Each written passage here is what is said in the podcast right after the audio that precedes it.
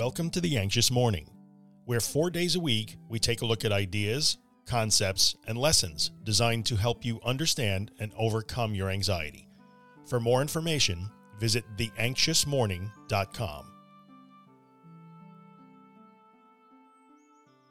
Did I ever tell you about the time that I literally spent three full hours standing at my front door trying to get myself to open the door and step out? Well, let me tell you about it now. It was quite the scene. You guys have likely heard me talk about my technology businesses. Running a data center jam packed with servers was part of that. That's a business that never sleeps. The internet never stops. Computers do not take breaks and websites are always available. That means that in that life, I was pretty much always working or at least on call in some way. I am so happy to not be doing that anymore.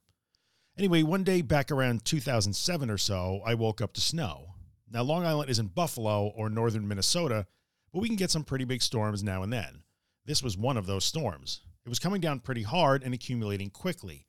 I remember because I quite literally stood in fear and watched snowflakes pile up for three hours that day, looking through the glass in my front door. Since it was snowing and since we had no people to deal with in my business, I told my usual people that they didn't have to go to the office or data center that day. No need to have them driving around in bad weather just to sit there and babysit web servers. We always had the option of working remotely, even back then. But there was one problem with that. If something did happen that required a pair of human hands to be placed on some piece of equipment, someone would actually have to go there and take care of that. Here's where it gets fun. Somewhere around 10 a.m. that morning, as the snow was falling, I heard sounds coming from my phone that could only mean one thing pair of human hands were in fact needed at the data center, roughly three and a half miles from my home. The first sound was a warning, but not yet cause for action. Yet when I heard it, I braced and I could feel the anxiety rising quickly. Sure enough, two minutes later, the unthinkable happened. That second alert sound.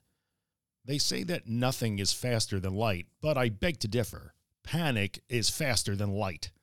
I was in an instant, full blown state of panic with all the symptoms within what felt like maybe four nanoseconds. I was suddenly faced with the prospect of leaving the house, driving those three and a half miles by myself, then going into what I knew was an empty building for however long it would take to fix the problem.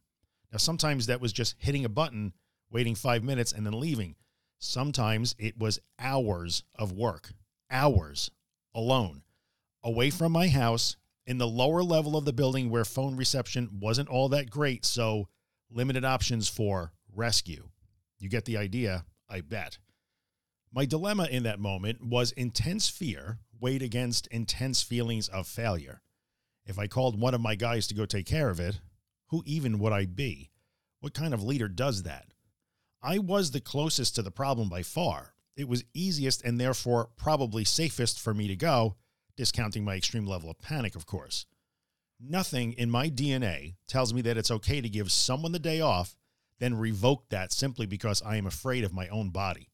Yet there I was, wrestling with this situation and playing ping pong in my head with the idea of going or having someone else go to fix this problem. Be terrified or be a shameful failure. An excellent choice to have to make, eh?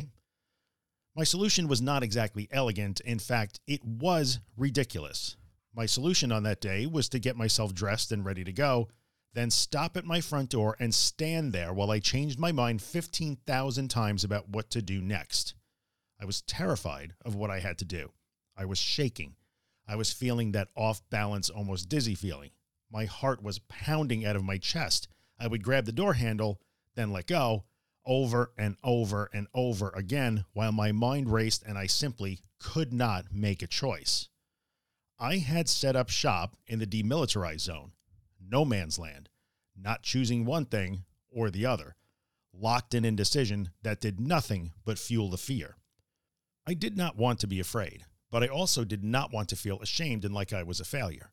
There was no good choice there, so I made no choice for three hours Three solid hours on the panic roller coaster at that front door, just wanting it all to end and knowing that I had no way out of this but to feel really bad one way or the other.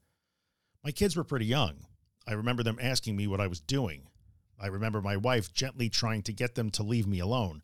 She could see what was happening. She said nothing to me because I had asked that of my family, but I knew she was watching and in many ways that made things even worse. Husband father failure became part of the equation after a while. It made things worse, but it also at some point became the tipping point for me. Failing as a business owner and a leader was incredibly hard for me to accept, but it did not outweigh the fear by itself. When I added the potential feeling of failure as a father and a husband, that was just too much. It took me three hours of agonizing indecision and back and forth before my aversion to that kind of failure won out. I opened the door and I stepped out.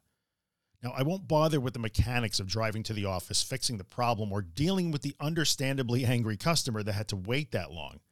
In the end, that was all literally nothing compared to those three hours spent staring out my front door, feeling like I was literally frozen in place. The whole trip took maybe 45 minutes, even in the snow. It was scary and really challenging, but in the end, a non event. Yet I let that turn into three hours that still stays with me to this day in the form of the memory and the story I'm sharing now. Here's what I took from that experience that maybe you can take from it too. Make a choice, then do it. I won't tell you that I was always super decisive and never hesitated or faltered in my recovery after that. Of course I did, but never again at that level for that length of time. I never repeated that stuck in the middle thing for hours on end because that is, simply put, not helpful in any way. When stuck between two hard choices, pick one. Waiting and waffling and thinking will not make those choices softer or more gentle. It will only make things worse for you. Everything in life has consequences, even when we are trying our best to engineer them away do the thing and be afraid, or do not do the thing and feel like you failed. Either way, there are lessons to be learned, and both are transient experiences that we can get through even when we are sure that we cannot. Thanks for listening or reading today. I appreciate it.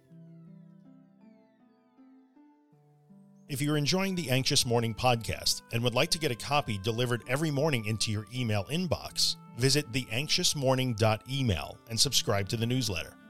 If you're listening on Apple Podcasts or Spotify or some platform that lets you rate or review the podcast, leave a five star rating. Maybe write a quick review to let other people know that you love the podcast so they might find it too. It really helps me out. Thanks a bunch.